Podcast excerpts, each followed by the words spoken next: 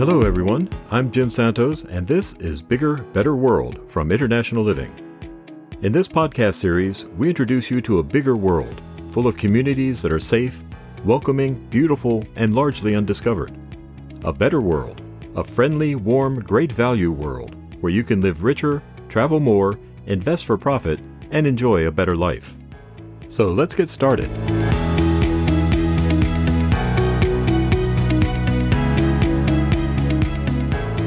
Hello, everyone, and welcome once again to Bigger, Better World.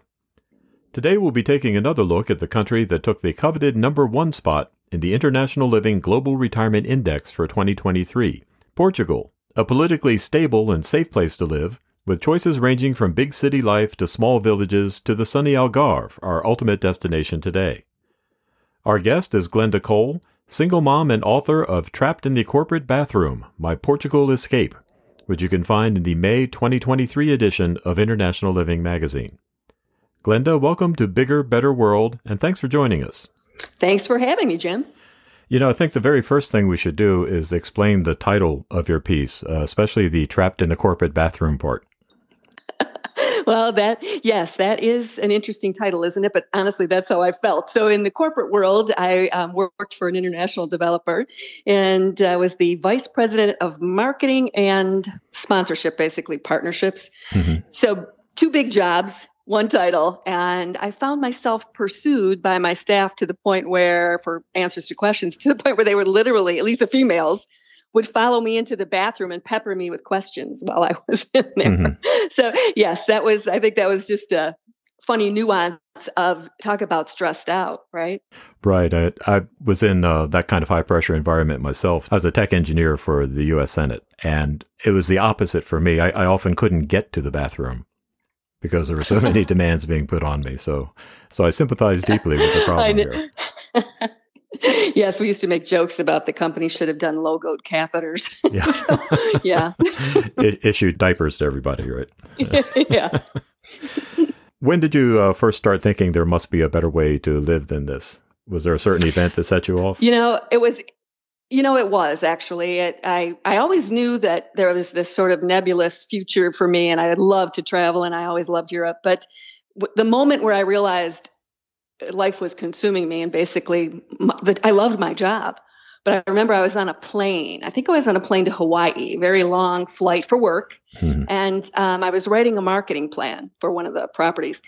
And in the midst of it, I was thinking about my son, and I was thinking about all that had to get done, and my to-do list, and my spreadsheets, and it just hit me on this plane that, you know, I'm being consumed by this job as much as I love it.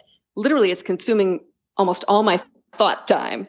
And I've never written a marketing plan for sort of myself. All the marketing plans I'd written in my career, I thought, you know, maybe it's time to sit and plan out my life. And that's when I really started to think about, you know, what is it going to look like? How can I escape? You know, how can I have my free bathroom time in the future without anybody asking me questions. Yeah, I think a lot of people, especially during the pandemic, discovered that instead of uh, working to live, they were living to work. So true. And you mentioned that you, in the article, that you attended the International Living Conference in Las Vegas. So what year was that? You know, I don't even remember. That was a long time ago. That was probably that was probably seven or eight years ago. I traveled so much in those days. I remember I ran into my boss when I was on the way to that conference in the airport.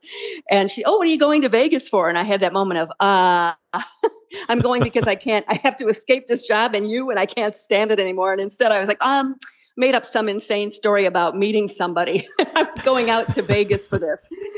And uh, she looked at me like I was insane. But that that that moment, that trip, really crystallized for me. You know, it's re- it can be reality. You really can do this. Mm-hmm. Do you remember what brought the conference to your attention in the first place? I had been reading the magazine for a long time. Oh, okay. And actually, when I was on that plane writing the marketing plan, I happened to have the annual issue that was the you know best places in the world to retire. So when I was writing my marketing plan, I pulled that out and went, let me look at this and do my own spreadsheet with those things that are most important to me, and that's how I arrived at the sort of countries. And from there, I think before I started exploring the countries, I thought I better go to this conference and you know they had a lot of great speakers on a lot of those different countries and i took copious notes and you know it helped me kind of guide that those five trips i was planning to make uh, you said you built a spreadsheet to decide which countries you wanted to explore mm-hmm. first. yes, as a computer guy, I'm sure that's interesting, right? Yeah. Um, spreadsheets. I love spreadsheets. I'm such a spreadsheet nerd, and I built one that um, I sort of added variables to those criteria that International Living had that were really important to me. Like, of course, weather is important to everybody, but I grew up in Michigan. So mm-hmm. one of mm-hmm. the big deals when I retired is I never wanted to see snow in my lifetime again. That was, we, we lived in Ecuador for just over or almost seven years. And that was my wife's number one thing, too. She didn't want to see snow, mm-hmm, let alone shovel it. Right. Yeah. so you started off exploring in Malta?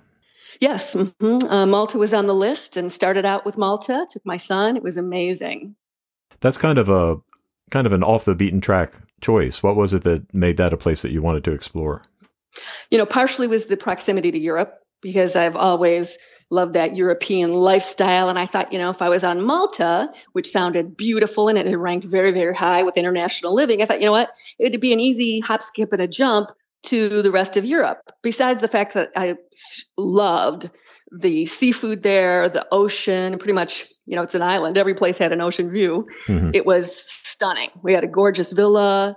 I, but after I realized, as much as I loved it, I would get island fever after a while. I was just didn't think I could long term retire there. And then your next step was Panama? Yes. Yeah, I went to the other side of the world and thought I would try Panama because, of course, International Living had a great write up. It was uh, the cost of living is incredible. We tried, my son and I went again. We tried three different types of living experiences in Panama. One was we tried Panama City mm-hmm. in a hmm. high rise, you know, overlooking the canal. That was very cool.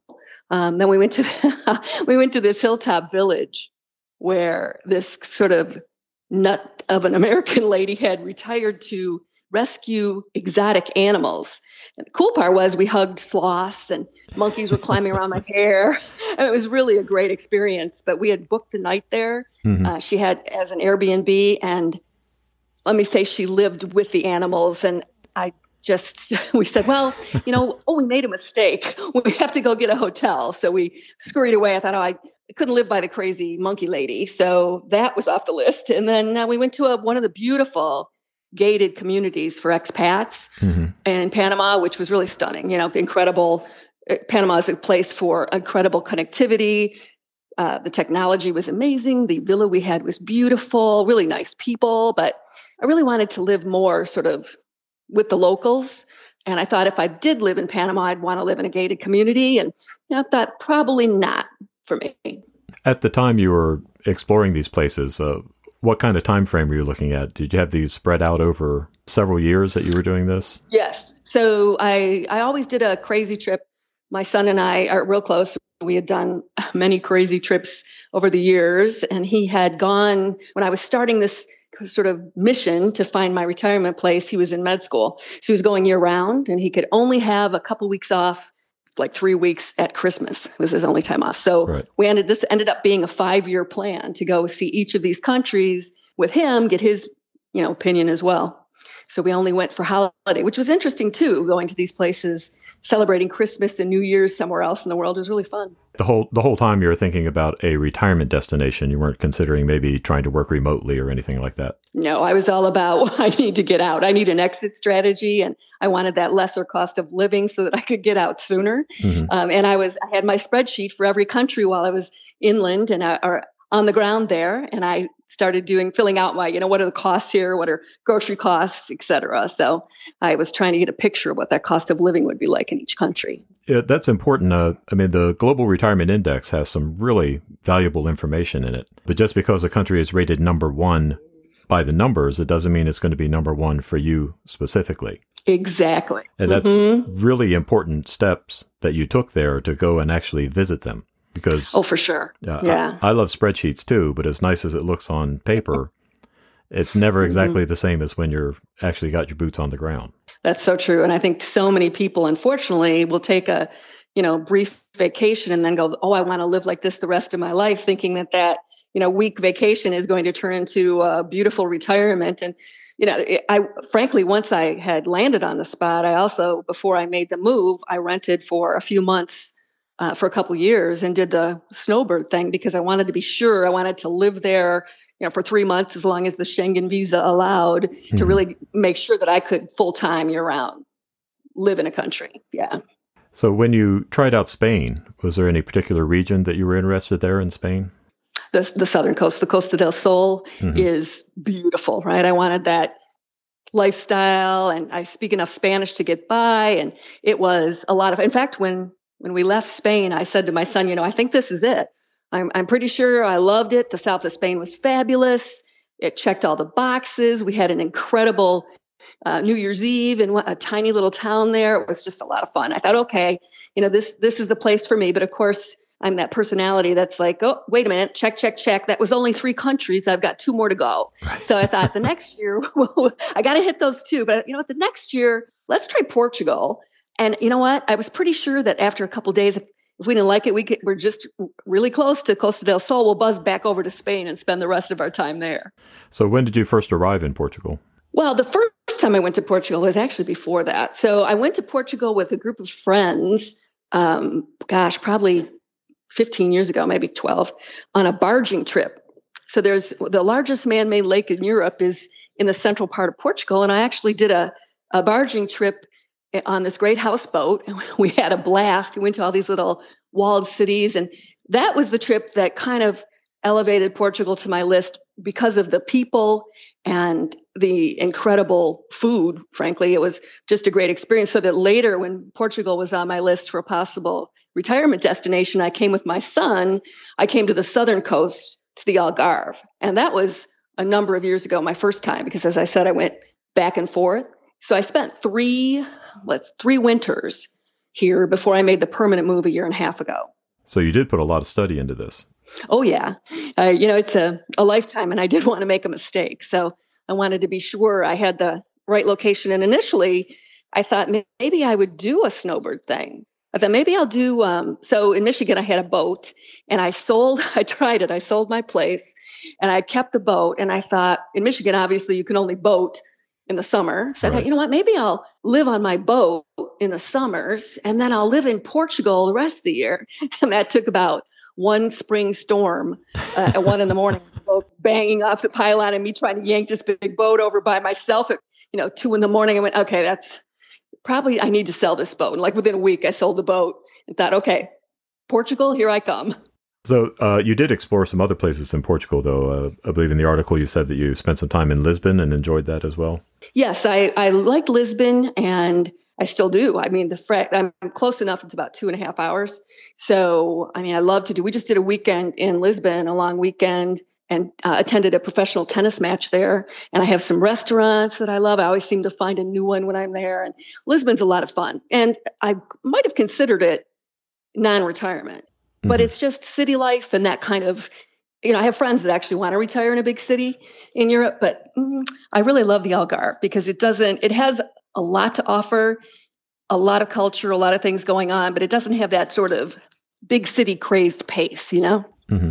so that's what attracted you to the algarve region oh yeah the I, I, love nature and the natural beauty of this area is incredible. I mean, I'm standing on my balcony right now looking out over the rolling hills and I can see the ocean and the birds are tweeting and it's just fabulous. But I'm only 15 minutes away from Lagos, which offers, they have a cultural center. There are lots of live musical performances. There are all kinds of, you know, markets and just a ton of things to do throughout the Algarve. You mentioned at first that there were five countries that were on your list. Uh, Portugal was your mm-hmm. fourth stop, but you uh, decided yes. to forego the fifth. Yes. Once once we hit the Algarve, not only did we not make it back to the Costa del Sol in Spain, I by the time we hit our third stop, which was Lagos, I said, that's it. no mm-hmm. need to go to Costa Rica. I really love this place. I love the people. I love the weather. I love, and it was winter. It was, you know, Christmas time. Mm-hmm. Um, I love just, there's just so much here that, you know, it's almost spiritual. It's such an uplifting even the, the, quality of the light here, the quality of the air you're breathing, it's hard to describe in a podcast. Mm-hmm. So you have to you have to breathe it yourself, but it is amazing. I just feel so much better every day. Uh, I do understand that, and it's uh, amazing how many people you talk to who have moved uh, to another country after sampling several locations. Uh, and my wife and I experienced the same thing when when we got to Salinas, Ecuador. We still had a few other places that we were going to check out, but as soon as we got there, it's like something inside you just clicks. Mm-hmm. And, and, you say, well, this is it, you know? yeah, you just know. It's kind of like when you walk in a house and you, you're going to buy, you suddenly, like, there's some sort of visceral your reaction. This is it. This is the place for me. Yeah. Now, were you looking to uh, purchase a home from the very start, or did you consider renting for a while?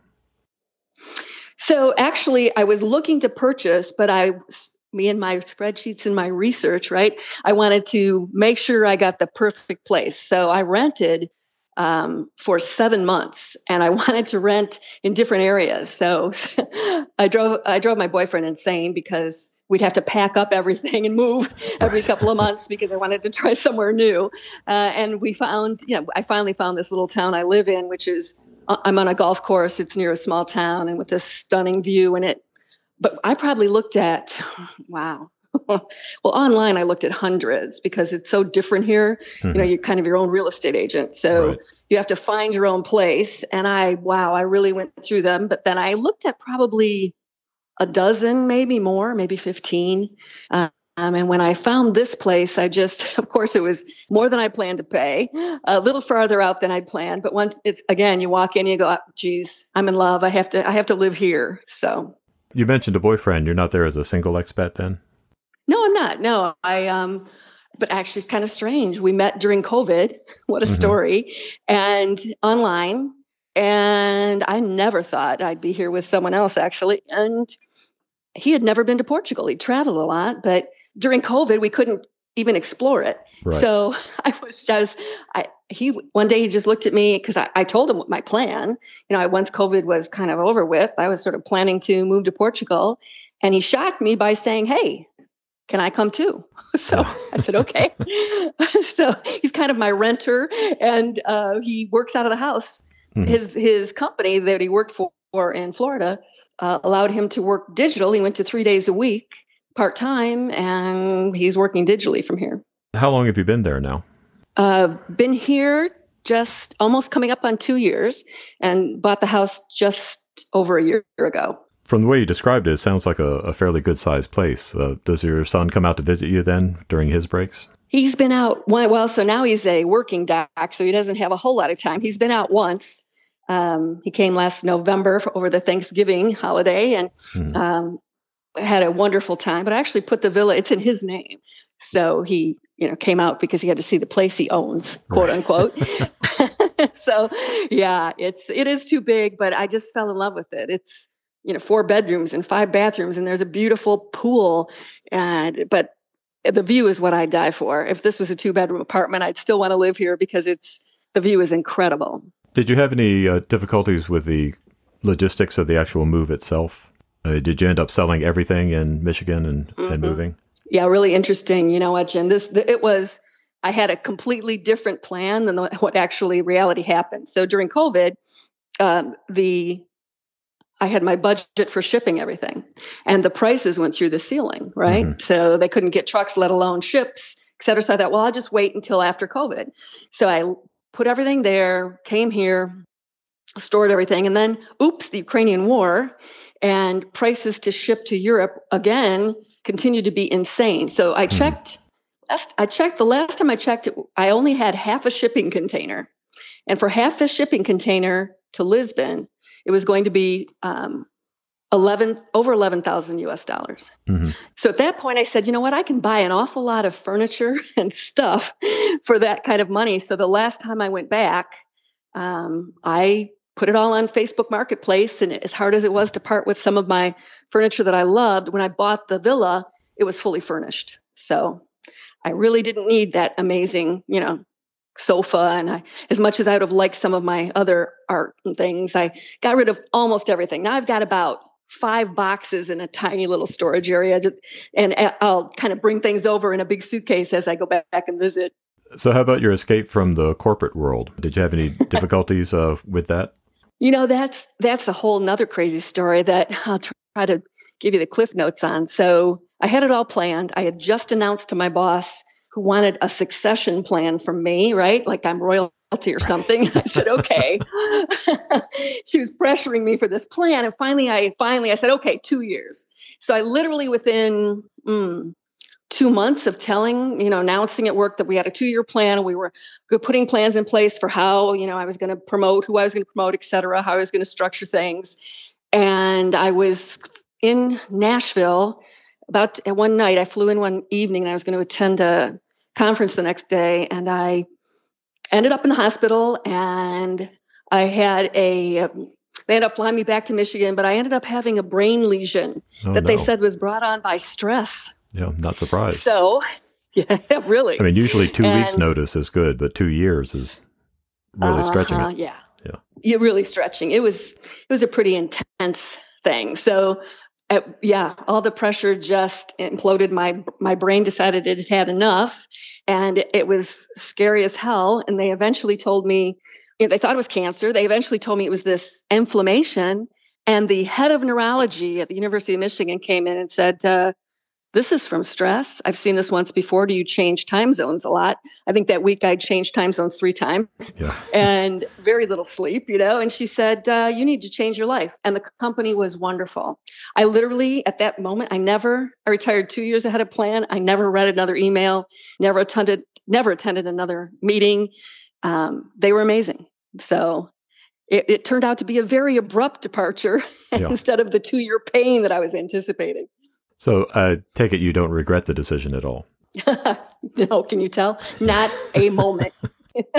I am the happiest person I know, and it is a stunning way of life. And it is, I, I tell my friends, I'd say I'm living the dream, but I could not have dreamed living like this. I, I couldn't have even. i have got a good imagination, but I couldn't have come up with this. I call it my storybook life, and it really is. What was the reaction of your family and friends when you first announced that you were going to be retiring early and moving to another country? Well, retiring early, they were um, all about after they'd had to deal with me in the hospital, right? But right. Uh, they understood that part. As far as moving so far away, um, I was surprised actually. My son, who was a little, probably the most upset of anyone, and he hit it very well because he knew it would make me happy. But, um, you know, he's a guy, he's a doc, he's got all these things going on in his life, and I, we're very close. But heck, even in those days, we weren't spending time together. He lived lives in San Diego, and mm-hmm. you know, so I think he was he was the most taken aback. Um, but my friends, my friends who had been traveling with me for years, some of them, and all my crazy adventures were knew that this was my dream, and were thrilled that I was able to do it a couple years earlier than planned. And you know, fortunately, the cost of living is so much better here that even though my two year spreadsheet plan didn't work out, I, it didn't need to. I was able to leave two years earlier than planned and buy a beautiful villa. So mm-hmm. I'm very lucky. What type of residency visa did you apply for when you moved to Portugal? So I did the D7 long stay visa um, from the US, which I had to do you know, with the consulate there, mm-hmm. the Portuguese consulate in the US. And it was a lot of paperwork and a lot of craziness because it was during COVID. So I all back and forth, finally got it all done. What they didn't tell me was that when they did that little four month visa in my passport, it would also have in minute type a date, a meeting date that they somehow set up from the US for me to have a meeting in Portugal um, with the immigration here. Fortunately, um, I went to a lawyer here and said, I don't, how do I get this done? And she said, Oh, it's, there's a date on that visa in your passport. And it was like in a week. And I went and I thought it would be a nightmare. And it was simple. About 15 minutes after walking in, they took my fingerprints. They asked me a few questions. They spoke English. Somebody jumped up from the audience that was sitting there to help with one rough translation. And um, literally 15, 20 minutes, I walked out with a two year uh, resident visa in Portugal, and then I will renew that in another two years, and then one more year, and then after five years, you can apply for citizenship. Yeah. Okay. And that is your plan then to apply for citizenship in Portugal? Oh, absolutely. Yeah. Do you ever uh, go back to the states to visit family and friends? Yes. So I, the plan was to go back every August uh, for the whole month, and mm-hmm. I do. And the beauty of that is August is the high season in certainly in the Algarve, but in all of Europe because all of Europe has, of course, August, August off. August off, right? And, yeah, and they all rent. So the Algarve is known as sort of the playground with all the golf courses, all the things to do here, the, all the beaches and the cliff walks. So mm-hmm. the rents are amazing. That so I, I rent this place. I rented it for a couple of weeks last year, and it's um, I've got it rented for all of August, and it's on Airbnb for forty six hundred dollars a week right. in August. So, so, you know, wow, that helps with the mortgage. Right. So it pays for your trip back to the states. Yes, it covers, and I'm going to Thailand next year, and it's covering that too. So. Yeah, that was something I was going to ask. Uh, you you've been doing so much traveling all of your life. I was wondering if you were still still had the travel bug if you still got out and saw new places and new locations. So that's really interesting because I thought I would be all about it. That's been such a part of my life for so long. But once I moved here and the fact that I go back for a month in August, I haven't really done the international travel. Next year, uh, Thailand and Cambodia with my group of friends will be the first. Frankly, people have been visiting me. So right. I haven't had that urge to go off and explore the world, but I will do it in time I, uh, because there's so much to do in Europe. I can go to Paris for the weekend for like $100 round flight, round trip flight. So uh, I want to do some of those long weekends and next year probably. And then, you know, every other year or so, I'm hoping to do a crazy, exotic, fun trip. Yeah, that's something that I've heard a lot from people who have moved to a, a European locations. Uh, the best part of living in Europe is that you're in Europe. So you have so many right. other destinations that are uh, a cheap uh, train ticket or a cheap airplane ticket or even a ferry boat away.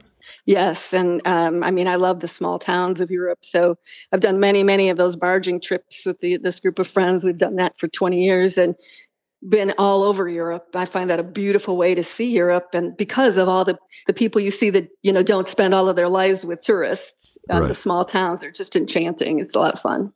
You mentioned the tourists. That was something. Um, I wanted to bring up.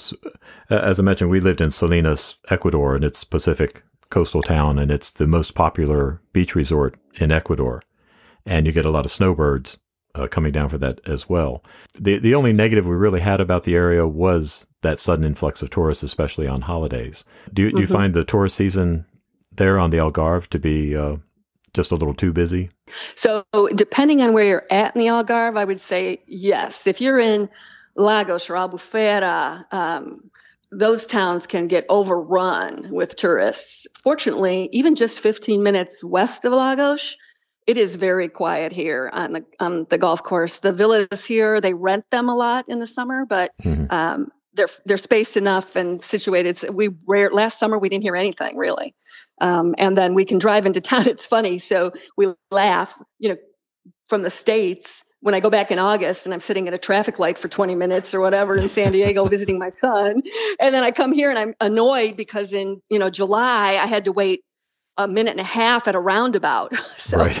it's it's a different world, you know. But yes, it does get very busy. You do have to have reservations in July and August for the restaurants, but it's it's the area I'm, I'm in is still pristine and fabulous.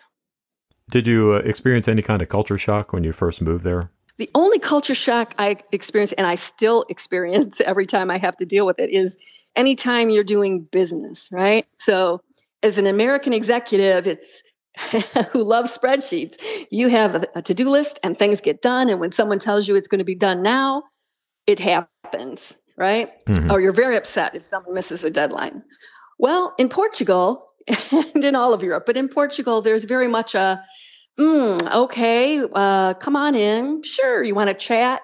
No, I'd really like to get this business done. Well, let's talk first. And right. then sometimes they'll tell you because they don't want you to be unhappy. They're so kind mm-hmm. that the business people will tell you, "Oh, you're going to get this, you know, oh yeah, you'll have it. When do you want it? You want it next week? Okay, you'll have it next week." Well, 2 months later, right? right. You don't have it and they don't understand why you're upset. So, yeah, the, the a type A business personality, it's very hard for me to, you know, tone that American down and and deal with the fact that it took months to buy this house it takes a long time to get any paperwork done on any topic, and you just roll with it. So I'm learning. Yeah, I do, I do hear that a lot from people who are living in not only just Europe, but also in Latin American countries. Mm-hmm. In, in, Ecuador, we had the saying that mañana doesn't mean tomorrow, it means not today. Exactly. Yeah. yeah, that's a good point. That's a good way to say it. Yeah, same thing here. It, it doesn't mean tomorrow. I've never thought of that, but you're absolutely right, Jim. Yeah. Mañana means whenever. Yeah. And maybe never. yeah. Now, if there's someone in uh, corporate America right now hiding in the bathroom and listening to this podcast when on their earbuds, uh, do you have any advice for them? get out. You know, the the advice I have is truly, I I could have done this sooner. I could have come to the realization and had more time with my son. You know, you never think you have enough. You never think you have enough money. You never think you have enough you know you haven't accomplished enough in your career no matter what you do there's always some another milestone to hit. Mm-hmm. um, and the truth is you'll never be as fulfilled if you do it correctly and you pick the right kind of place. I'm more fulfilled now. I mean yeah i do a few things for international living. I write for the local uh, expat newspaper here. I you know i travel. I just it's a different way of life but i am so much happier and I couldn't have envisioned that. I wish I would have gotten out earlier and to that person hiding in the bathroom. Start doing the math now. You can get out earlier, figure out the cost of living. You don't need to live like a king. You can get out and be happy. And that's so important, uh, being happy with your life rather than postponing everything for, well, once I retire, then I can be happy. Exactly. I used to live for my big, posh, fabulous, exotic vacations, you know, once a year with my friends somewhere fun and wild and once a year with my son and those few weeks a year the rest you know you don't think all you do is think oh i can't wait the next trip is here planning then as soon as one was over. Where am i going next? I wasn't living you know for the day i was living to get out in a way. So yeah it's a different mindset. We've been chatting with Glenda Cole, author of the May 2023 article, Trapped in the Corporate Bathroom My Portugal Escape. Glenda, best of luck to you in your new life, and thanks for joining us on Bigger, Better World. Pleasure, Jim. Thank you so much.